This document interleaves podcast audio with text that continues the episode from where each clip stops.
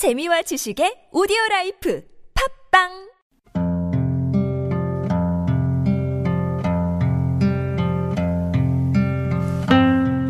가슴에 담아온 작은 목소리 98번째 이야기. 패럴림픽도 똑같은 세계인의 축제. 안녕하십니까? 가슴에 담아온 작은 목소리 김영호입니다 오는 3월 9일 무슨 날인지 아십니까? 전 세계 장애인 선수들이 땀과 기량을 겨루는 평창 동계 패럴림픽이 개막하는 날입니다. 3월 9일부터 18일까지 열흘 동안 또 한 번의 감동적인 축제가 펼쳐질 텐데요. 안타깝게도 이를 기억하는 사람은 많지 않은 것 같습니다. 평창의 축제 분위기가 정말 이대로 사그라들어도 되는 걸까요?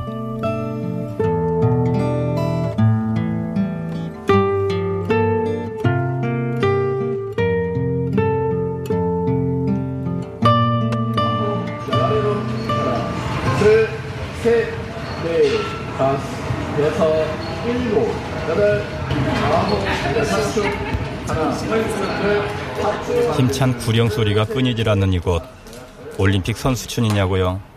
그건 아니고요. 장애인 선수들이 체력 단련을 하는 서부재활체육센터입니다. 하지만 그 열기는 선수촌 못지않은데요. 그곳에서 우리는 휠체어에 앉은 채 열심히 운동 중인 한 선수를 만났습니다. 저는 그 서울시청 휠체어 컬링팀 민병석 선수입니다. 유럽이라든가 북미 쪽의 선수들이 상상도 못했던 그런 실수들을 좀 많이 하고 있어요. 취재를 할 때가 평창 동계 올림픽에서 우리 컬링 선수들이 엄청난 활약을 하던 즈음이라서 인사를 나누자마자 시작된 얘기도 자연스럽게 컬링. 우리 그 여자 선수들이 굉장히 지금 잘하고 있습니다. 그래서 무난히 지금 상황으로 봐서 무난히 4강 올라갈 수 있을 것 같아요. 우리 여자 저희들이 컬링 팀이 그 은메달을 땄으니까 있고. 민병석 선수의 분석이 굉장히 정확했던 셈이죠. 평창 동계 올림픽 기간 내내 이렇게 컬링 소녀들을 열심히 응원하던 민병석 선수. 이제 마음은 다른 곳을 향하고 있습니다. 제가 참가하는 것만큼 그렇게 설레고 기다려지고 있습니다. 저희가 그 밴쿠버 때 준우승을 했었는데 그 이후에 국내의 휠체컬링 선수들의 그 기량이 굉장히 높아졌어요. 이번 동계 패럴림픽에서 펼쳐질 휠체어 컬링에 대한 기대였죠. 휠체어 컬링이 어떤 경기인지 민병석 선수가 자세한 설명을 해주었는데요. 휠체어 컬링과 비장애인 컬링의 다른 점은 거의 다 룰이라든가 모든 부분이 똑같은데 sweeping이 없다는 그 차이만 있어요. 아, 그러면 더 실력이 더 월등해야 되네요. 샷을 하는 순간 모든 그게 결정이 다 돼버리거든요. weight 힘이라든가 방향까지도. 그래서 훨씬 더 정확도가 높아야 됩니다. 사실 민병석 선수는 이번 휠체어 컬링 국가대표 선수들과 특별한 인연이 있다고 합니다.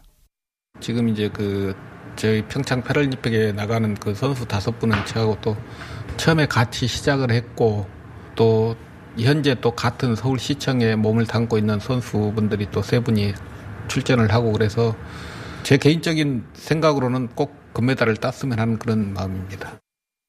응원하는 마음 한편으로 문득문득 아쉬움도 느낀다고 하는군요. 국가대표 선발 문턱에서 안타깝게 탈락을 했기 때문이죠.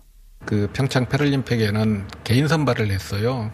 국가대표 이제 그 선발을 8명을 선발을 해 가지고 거기서 최종적으로 2016년도 6월 달에 최종 5명 이제 평창 엔트리를 선발을 했거든요.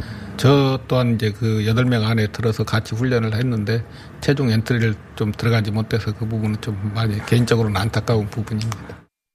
장애인 선수든 비장애인 선수든 운동하는 사람에겐 올림픽이 그야말로 꿈의 무대일 텐데 아쉬움이 정말 컸을 것 같습니다. 민병석 선수에게 운동을 한다는 건 어떤 의미일까요? 이게 어찌 보면 저한테 하나의 삶의 과정이거든요.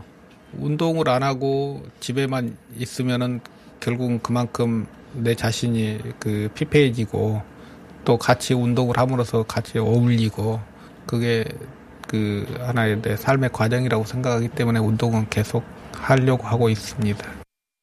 운동이 곧 삶이라는 말.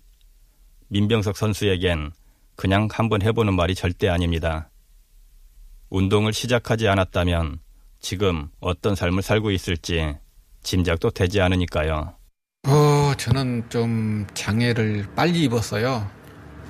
제가 85년도에 그 군대 제대를 하고 입사를 해서 뭐 한 3년 정도 근무하다가 89년도에 그 회사 동료가 운전하는 차를 같이 타고 가다가 차가 이제 그 전복이 됐어요.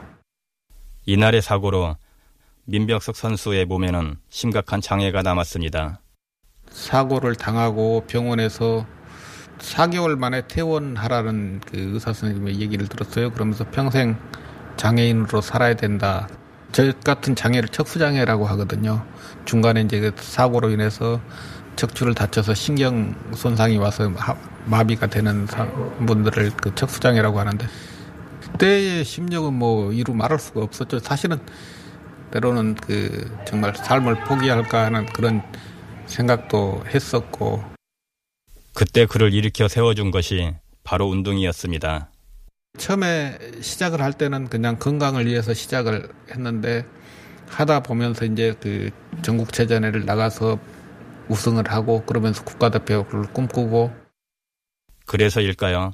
살면서 가장 행복했던 순간도 처음 태극마크를 달았을 때라고 합니다. 저는 그 13년 동안 컬링을 하면서 사실은 대표가 2016년도에 그 처음 돼봤어요. 그 대표가 되기 위해서 사실은 정말 새벽 3시에 일어나서 체력 운동도 해보고 그렇게 과정을 겪어서 가슴에 태극기를 달았을 때 그때 기분이 가장 행복하고 좋은 때였습니다. 그 스위스 대회를 나갔는데 거기에서 우승했던 첫 외국 대회 경험이었거든요. 이번 평창 패럴림픽 무대엔 비록 서지 못하지만 민병석 선수는 요즘도 맹훈련 중입니다. 여기서 잠깐 그의 훈련 과정을 함께 해볼까요? 자, 상체를 세워주세요. 가슴 앞으로 내밀고. 자, 땡길 때 내가 등을 서로 모은다고 생각을 해야 돼. 견갑골을 서로 모아준다고 생각을 하고, 등, 셋. 자, 넷. 민병석 선수의 훈련을 지도하는 조우섭 트레이너. 오늘은 제법 강도가 센 훈련을 주문한 것 같은데 여섯. 민 선수는 힘든 내색 한마디 없이 묵묵히 자, 몸을 호, 움직입니다. 후. 조우섭 트레이너도 민 선수의 운동 능력을 칭찬하는데요.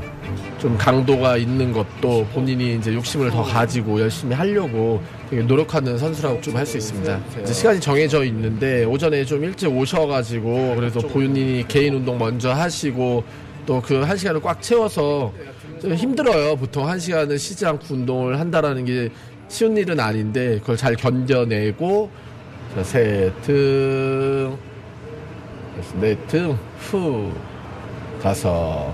좀 쉬었다 하세요. 네, 마지막. 넓게. 자, 하나, 둘, 그런데요. 넷, 일반적인 트레이너들과는 달리 여섯, 조우섭 일곱, 트레이너가 자주 하는 말이 있네요. 아홉, 열. 좀 쉬었다 하세요. 틈틈이 호, 쉴 시간을 후. 만들어주는 조우섭 트레이너. 자, 여덟, 사실 그도 후. 민 선수와 같은 척수 장애를 지닌 장애인 역도 국가대표 선수입니다. 다시. 민병석 선수는 이런 조우섭 트레이너와 훈련하는 것이 참 좋다고 하는데요. 같은 척- 척수장애인으로서 그동안 이제 본인이 실, 실질적으로 그 체험을 해봤기 때문에 너무나 그 우리의 그 불편한 부분들을 잘 알고 있어서 절대 저희한테 그 트레이닝을 하는데 무리하게 시키지를 않아요.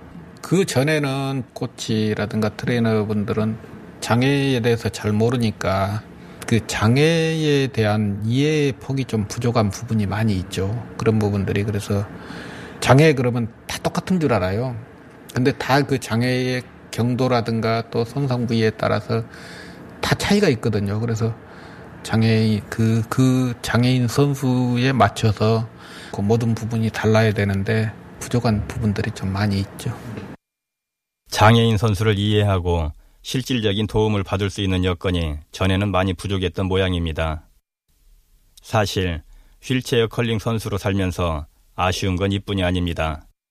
제가 외국에 전지훈련을 가고 시합을 다니면서 보면서 가장 그 부럽다라고 느꼈던 부분들이 뭐냐면 장애인에 대한 배려 부분이 굉장히 그 깊어요. 길거리에 하나만 딱 놓고 보더라도 횡단보도 앞에만 서도 신호가 바뀌지 않는데도 차들이 다 쓰고 그런 배려가 굉장히 차이거든요. 어디서든 마음껏 운동을 할 수 있는 분위기도 부럽긴 마찬가지입니다. 그런 곳에서는 운동을 하고자 하면은 장애인도 언제든지 가서 할 수 있는 그런 게 돼 있는데 우리나라는 장애인 시설과 비장애인 시설에서 엄격히 구분이 돼 있거든요. 그 사용에 대한 좀 구분을 선을 긋고 있죠. 물론 이건 우리의 무관심 탓이 크겠죠. 이번 평창 동계 패럴림픽에 대한 민 선수의 기대는 어떨까요? 비장애인들은 메달리스트들은 뭐 언론에서 많이 그 어필이 되기 때문에 그만큼 또 스타덤에 오르지만 장애인 선수들은 그런 경우가 드물죠. 모든 분야에서 그렇듯이 장애인들은 좀 관심도가 떨어지잖아요. 그런 부분들이 우리나라의 사회적인 그런 분위기 그런 거라고 생각을 해요.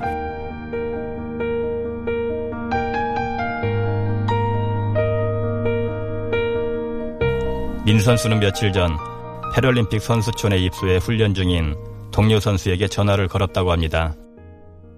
저보다는 한, 한참 연배가 위신 분인데 꼭, 꼭 금메달 걸고 오시라고 그런 응원을 하고 그랬는데 꼭 따겠다라고 하시더라고요. 중도의 장애를 장애인이 돼가지고 그 다 장애를 극복하고 올림픽 무대에까지 섰다는 게 누구보다도 그 어찌 보면 굉장히 인간 승리거든요. 패럴림픽도 좀 더 국민들이 관심을 가져주시고 또 관계기관에서도 지원을 아끼지 않았으면 하는 그런 바람이고 좀 더 장애인과 비장애인의 그 차이가 없는 그런 방향으로 가기를 바라는 게 그런 소망입니다. 그러면서 개인적인 바람도 잊지 않았습니다. 이제 이번 평창이 끝나면 저희가 2022년도에 북경인데 그때는 어 저희들이 시청팀이 열심히 해서 그 북경 패럴림픽에는 저희가 반드시 그 좋은 결과를 뭐 낼 수 있도록 4년 동안 최선을 다해서 뭐 준비를 하겠습니다.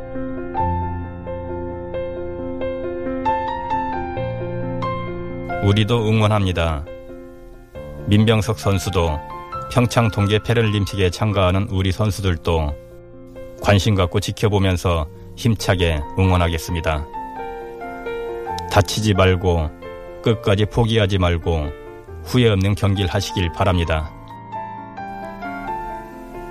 가슴에 담아온 작은 목소리 지금까지 연출의 노소정 구성의 이정아 저는 김영우였습니다.